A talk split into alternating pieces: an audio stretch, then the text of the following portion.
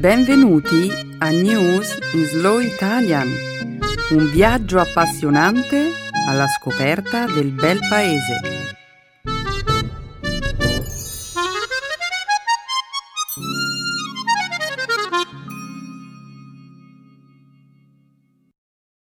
È giovedì 14 marzo 2019. Benvenuti al nostro programma settimanale News in Slow Italian un saluto a tutti i nostri ascoltatori. Ciao Stefano. Ciao Benedetta. Ciao a tutti. Nella prima parte del nostro programma discuteremo di attualità. Inizieremo con l'avvio delle indagini sul nuovo modello di Boeing 737 MAX 8, dopo lo schianto dell'aereo dell'Ethiopian Airlines di domenica scorsa, in cui sono rimaste uccise tutte le 157 persone a bordo. Poi parleremo di una nuova legge che in Italia proibisce l'ingresso a scuola ai bambini non vaccinati. In seguito vi racconteremo di una ricerca condotta da accademici europei e americani che mostra come i governi populisti siano correlati a una migliore uguaglianza economica. Per finire, parleremo di una decisione presa dalla Federazione francese di scherma che riconosce il duello con le spade laser come una vera gara sportiva. I combattimenti con le spade laser? Davvero? Geniale! Questo è il risultato della fusione tra la finzione e realtà. Sapevo che questa notizia ti avrebbe entusiasmato, Stefano. Ne parleremo tra un attimo, però. La seconda parte della trasmissione sarà dedicata alla lingua e alla cultura italiana. Nel dialogo sulla grammatica vi spiegheremo le differenze nell'uso dell'imperfetto e del passato prossimo e avremo anche un'interessante discussione sui diversi modi di festeggiare il carnevale in Italia. Fantastico! Io adoro il carnevale. È una delle mie feste preferite. Pensa che ogni anno vado in una città diversa per assistere alle sfilate dei carri allegorici. Che bella idea, Stefano. Del resto, da nord a sud, l'Italia vanta dozzine di tradizioni carnevalesche uniche e particolari, cui vale assolutamente la pena assistere. Ci sono la battaglia delle arance di Ivrea, la sfilata dei carri mascherati di Viareggio, le maschere e i costumi di Venezia, gli antichissimi carnevali di Acireale, Fano e Putignano. Ciò che accomuna tutti questi modi diversi di celebrare il carnevale è il tripudio di allegria, colori, maschere, coriandoli, che invade le città italiane in questo periodo dell'anno. È proprio vero, Stefano. Dimmi una cosa, ti travesti ancora per carnevale? Mm, un tempo mi piaceva molto vestirmi in maschera, poi però ho avuto una brutta delusione e ho smesso. Sono proprio curiosa di conoscere i dettagli di questo aneddoto, Stefano. Per adesso però introduciamo il nostro secondo dialogo. La frase idiomatica di questa settimana è mettersi qualcosa in testa. Per spiegare l'uso di questo modo di dire, avremo un'interessante conversazione sui giovani italiani. Lo sai che i giovani italiani sono spesso etichettati come dei mammoni impenitenti? Oh sì, lo so bene. Scommetto che hai un sacco di cose da dire sull'argomento, ma per ora devi aspettare. Ora è il momento di dedicarci alle notizie della settimana.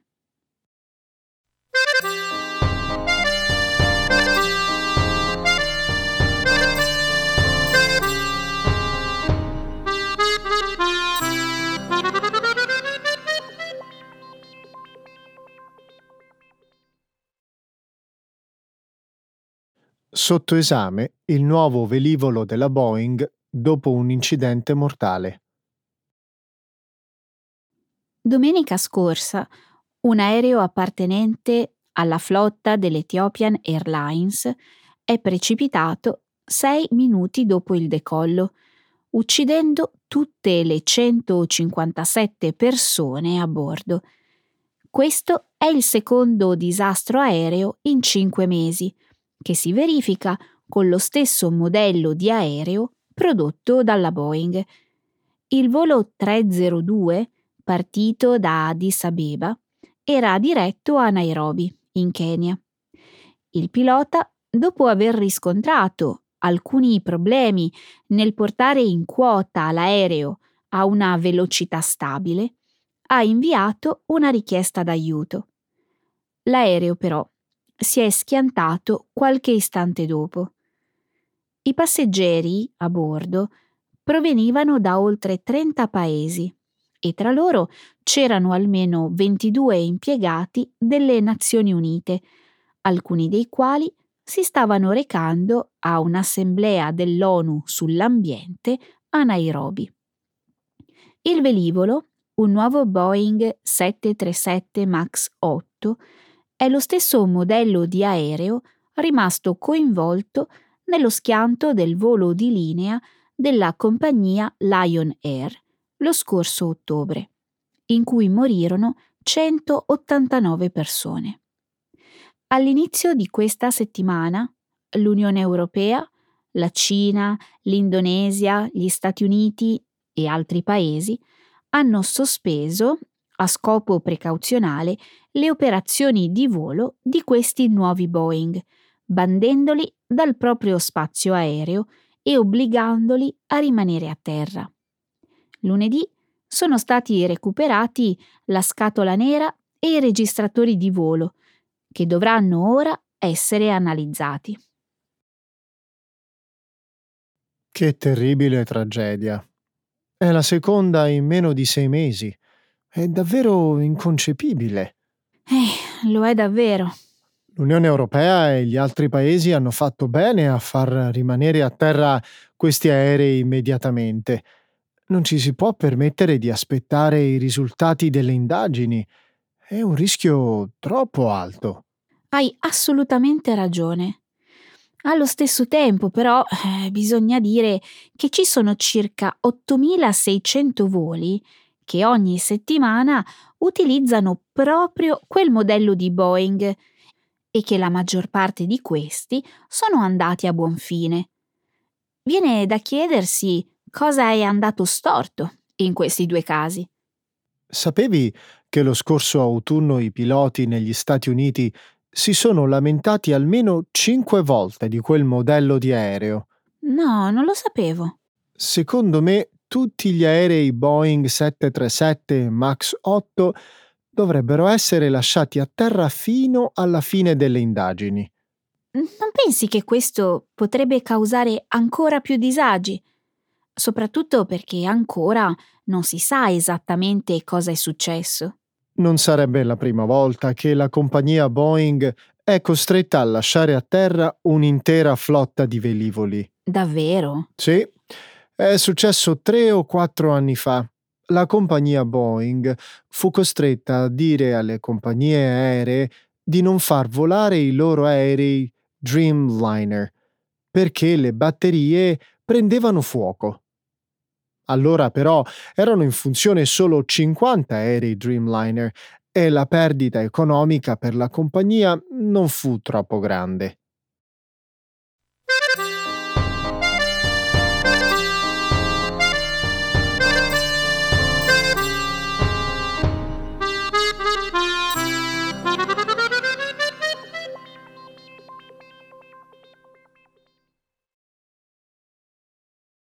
In Italia vietato l'accesso a scuola ai bambini non vaccinati.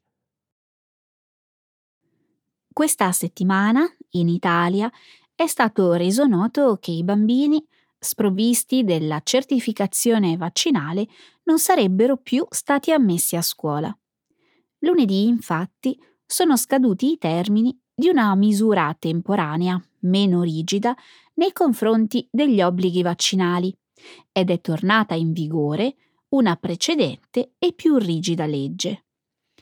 Questa legge approvata nel 2017, impone che i bambini, fino a 6 anni di età, non siano ammessi a scuola, a meno che non forniscano prova di essere stati vaccinati contro il morbillo, gli orecchioni, la rosolia, la varicella e la poliomielite.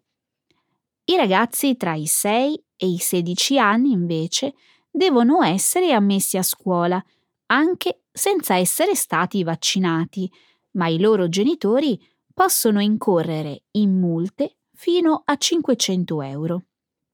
Lo scorso settembre il governo italiano ha approvato una misura straordinaria che consentiva ai bambini l'ingresso a scuola se i loro genitori dichiaravano di averli fatti vaccinare, senza l'obbligo di presentare un certificato medico.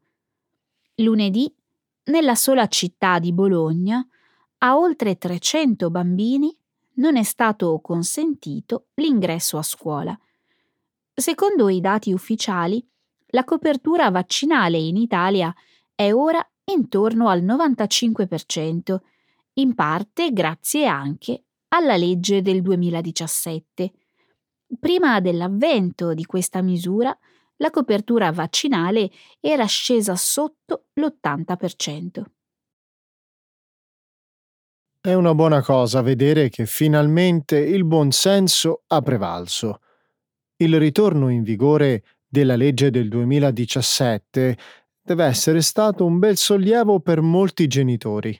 Sì, tuttavia eh, potrebbe essere un provvedimento solo temporaneo. Sembra che il governo italiano stia lavorando a una nuova legge, più morbida nei confronti dell'obbligo vaccinale. Benedetta, non capisco perché si discuta ancora sulle vaccinazioni. Siamo nel 2019. E c'è sempre stato molto scetticismo intorno alle vaccinazioni, Stefano. Penso soprattutto allo studio pubblicato vent'anni fa sulla rivista Lancet, che metteva in relazione le vaccinazioni e l'autismo. Aspetta, quello studio è stato del tutto confutato. Lo so, ma alcune persone continuano a pensare che i vaccini siano pericolosi Credo che abbiano paura di mettere a rischio la vita dei loro figli e non accettano che il governo dica loro quello che devono fare. Ok, capisco che viviamo in un momento in cui le persone mettono in dubbio qualunque cosa venga dalle istituzioni.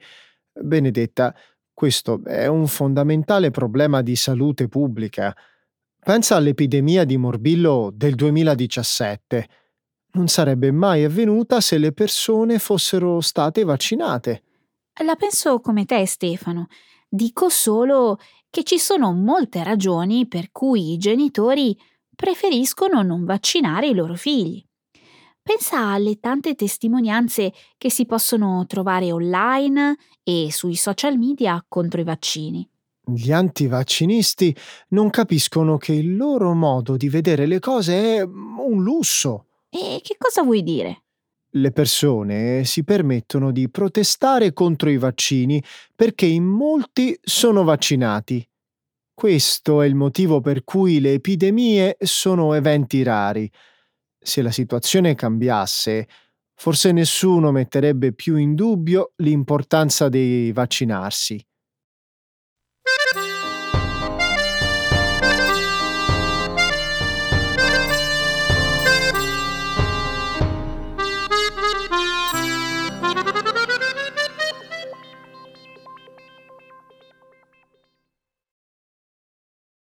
Un nuovo studio associa i governi populisti a una maggiore uguaglianza economica. Una ricerca condotta da accademici europei e americani ha scoperto che i governi di tipo populista sono correlati a una notevole riduzione dei livelli di disuguaglianza economica. Lo studio pubblicato giovedì scorso su The Guardian, ha anche evidenziato che questi stessi governi sono spesso legati a un calo nella qualità delle elezioni, una riduzione dei vincoli al potere esecutivo e talvolta a una minore libertà di stampa. I ricercatori hanno tenuto sotto controllo i cambiamenti nei livelli di disuguaglianza dopo l'ascesa al potere di governi populisti in 40 paesi. Contrariamente alle aspettative degli studiosi, i livelli di disuguaglianza in questi paesi hanno subito un'inflessione piuttosto netta. Questo effetto sembra essere particolarmente pronunciato in America Latina, in paesi governati da leader populisti di sinistra come Evo Morales in Bolivia e lo scomparso Hugo Chavez in Venezuela, ma anche in paesi governati da leader populisti di destra. I dati raccolti indicano anche che il populismo può costituire una minaccia per la democrazia, essendo emerso dallo studio che all'aumento di potere dei leader populisti corrisponde una diminuzione dei sistemi di controllo costituzionali. Allo stesso tempo, però, i governi populisti sembrano produrre un significativo incremento nell'affluenza alle elezioni. I ricercatori avvertono che lo studio si limita all'analisi dei dati che arrivano fino al 2016 e che per molti paesi, oggetto di analisi, i dati partono dal 2000. Questo allora significa che gruppi come il Movimento 5 Stelle hanno sempre avuto ragione. La ricerca non dice questo, Stefano. È uno studio sul populismo, non sul nazionalismo, anche se spesso vanno di pari passo. Ok, dammi allora una definizione di populismo. Beh, te ne potrei dare diverse. Essenzialmente, però, il populismo è un modo di usare la politica per cercare di coinvolgere le persone che si sentono ignorate dai gruppi politici tradizionali. Quale che sia la definizione di populismo, è evidente quello che spesso si porta appresso: nazionalismo, razzismo, elezioni non corrette, eh, demonizzazione della stampa, anche se ci sono benefici economici, siamo davvero disposti a ignorare la crescita del fanatismo e dell'intolleranza? Forse il populismo in sé non è necessariamente un male. Posso capire perché così tante persone trovino queste idee convincenti. Mm. Considera che in un altro studio condotto da due sociologi americani, si dice che il liberalismo economico e la diminuzione delle norme di governo hanno costituito un beneficio solo per lo 0,1% della popolazione e nessun altro. Non sorprende che le promesse dei leader populisti ottengano così tanto consenso.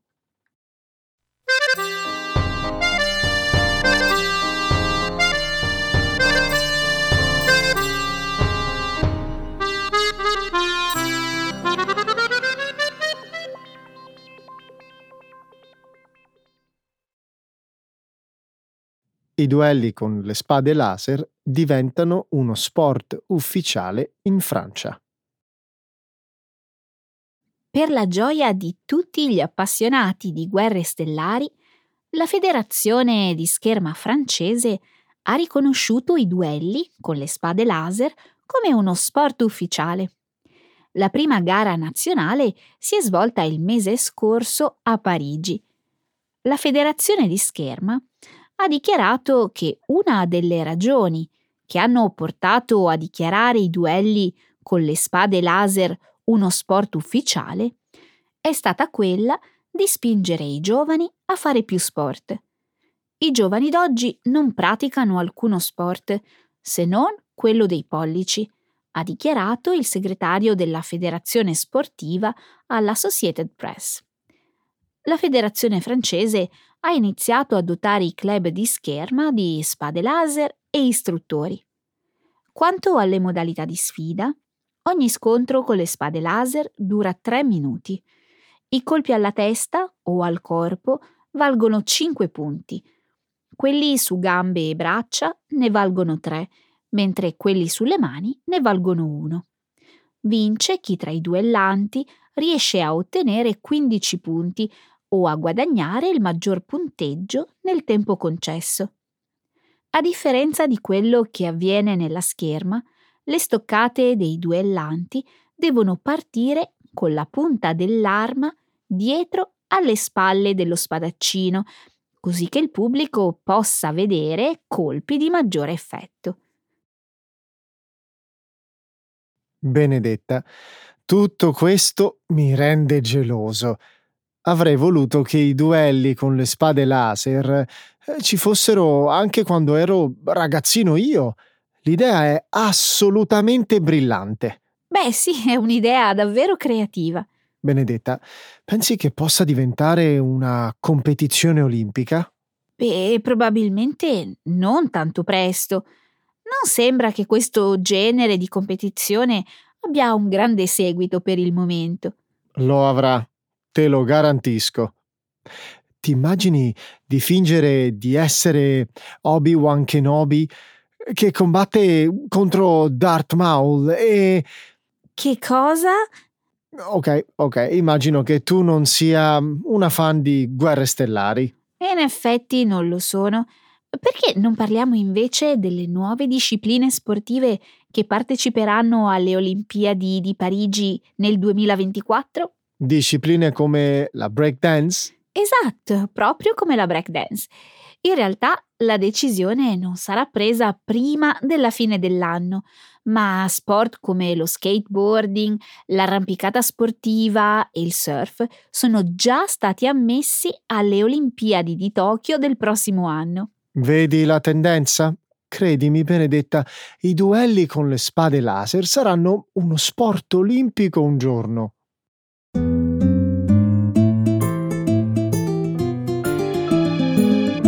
Adesso la grammatica. Per capire le regole di una lingua poetica.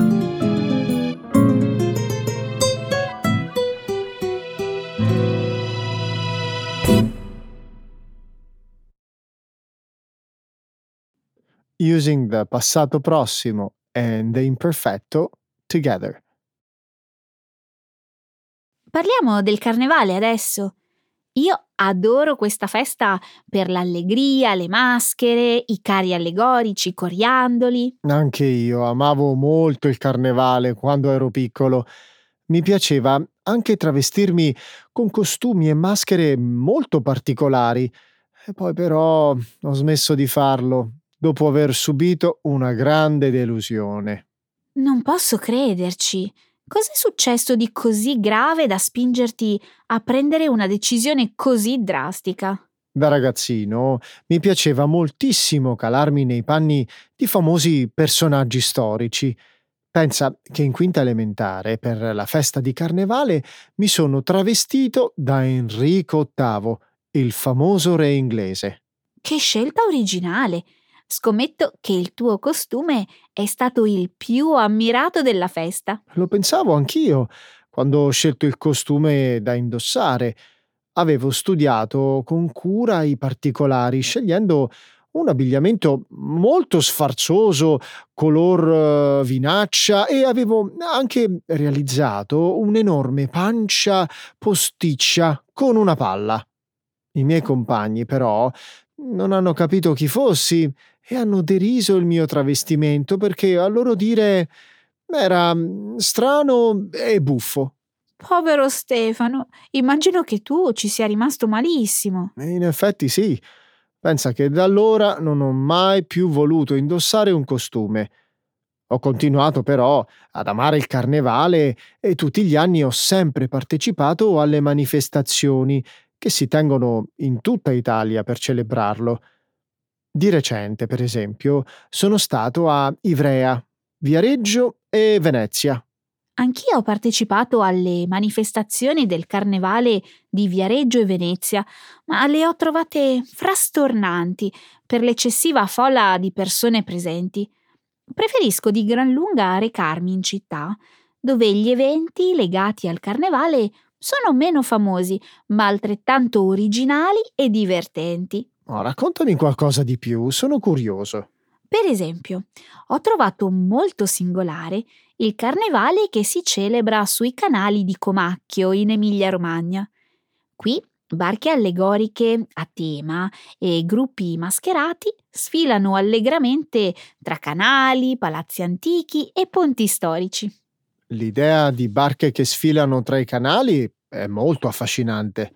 Sempre in Emilia-Romagna ho assistito a un altro carnevale molto interessante.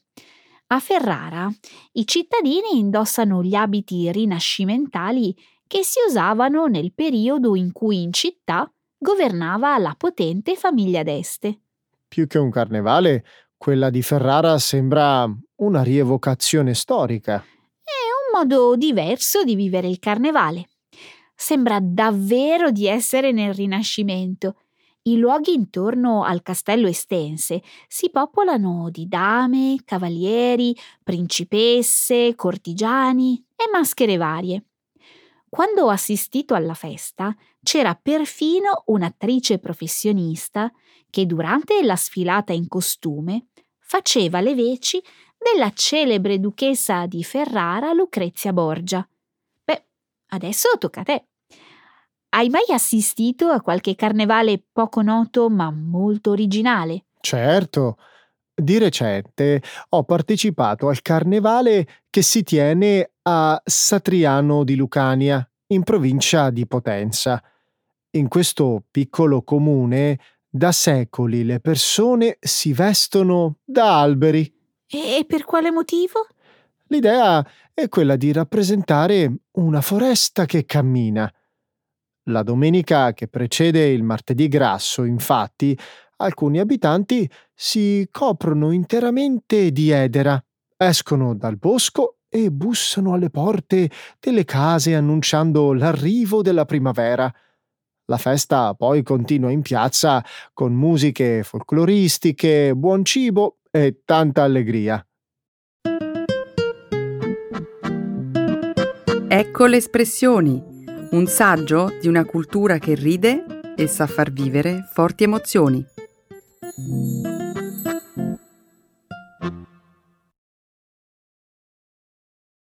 Mettersi qualcosa in testa. To make up one's mind. Credi che lo stereotipo che descrive gli italiani come dei mammoni, ossia eccessivamente legati alla mamma o ai genitori anche in tarda età, sia ancora attuale? Credo di sì, ma come mai ti sei messo in testa di discutere di questo argomento? Secondo un'indagine condotta da Eurostat, l'Ufficio statistico della Comunità Europea, in Italia il numero di giovani tra i 18 e i 34 anni che vivono ancora a casa con mamma e papà sarebbero in aumento, facendo dell'Italia il paese europeo con la percentuale di mammoni più alta d'Europa dopo la Grecia, la Croazia e l'isola di Malta. Non ne sono stupita, sai. Rispecchia perfettamente il momento che il nostro paese sta attraversando.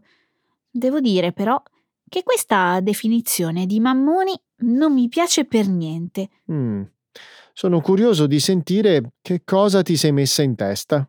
Innanzitutto, definire mammoni i nostri giovani solo perché continuano a vivere con i genitori anche da adulti è un modo piuttosto semplicistico di descrivere la realtà. Sicuramente la componente culturale ha un ruolo importante, ma non si può negare che oggigiorno continuare a vivere con i propri genitori è sempre più spesso una necessità più che una scelta. Hai perfettamente ragione. Bisogna mettersi in testa che a causa della crisi economica è molto difficile per un giovane diventare indipendente. Precisamente. Nel nostro paese la disoccupazione giovanile ha livelli altissimi. Senza contare poi che tanti ragazzi fanno lavori saltuari e percepiscono stipendi talmente bassi che non consentono loro di vivere in modo autonomo. Bisognerebbe smetterla di definirli mammoni e mettersi in testa che la maggior parte di loro non ha altra scelta se non quella di continuare a vivere sotto lo stesso tetto di mamma e papà. Infatti, la famiglia in questo modo diventa un rifugio presso il quale i giovani continuano sempre più numerosi a trovare riparo. È innegabile che noi italiani, sia per cultura che per tradizione, siamo molto attaccati alla famiglia e che in passato chi rimaneva a vivere con i genitori lo faceva per comodità. Oggi però non è più così a causa della crisi economica e della disoccupazione. Hai perfettamente ragione. Se i nostri giovani avessero le stesse opportunità dei loro coetanei europei, forse anche loro sceglierebbero di andare a vivere da soli ed essere più indipendenti. Vorrei aggiungere un'altra cosa. Ti ascolto, sono tutto orecchi. Bisognerebbe che organi di stampa, istituti statistici e politici si mettessero in testa di smettere di definire i nostri giovani mammoni, accusandoli di essere sfaticati, viziati e pigri solo perché vivono ancora con i genitori. Dovrebbe ormai essere chiaro che la situazione è davvero drammatica e difficile da risolvere. Hai perfettamente ragione, Stefano. Purtroppo è piuttosto comune sentire giudizi troppo severi e ingiusti nei confronti dei giovani italiani. Ricordi quando una volta l'ex premier Mario Monti definì i millennials una generazione perduta, cioè incapace di crescere e di assumersi le proprie responsabilità? La politica e la società italiana, invece di criticare i giovani, dovrebbero mettersi in testa che la situazione in cui versano oggi i nostri giovani è il risultato di anni di politiche sbagliate e che bisognerebbe fare di tutto per dare una nuova speranza per il futuro ai nostri ragazzi.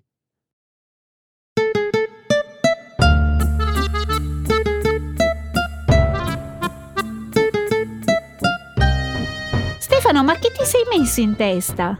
Eh, Benedetta, un cappello. Eh sì, certo, dai, salutiamo che è ora. Vabbè, ciao a tutti. Alla prossima, ciao!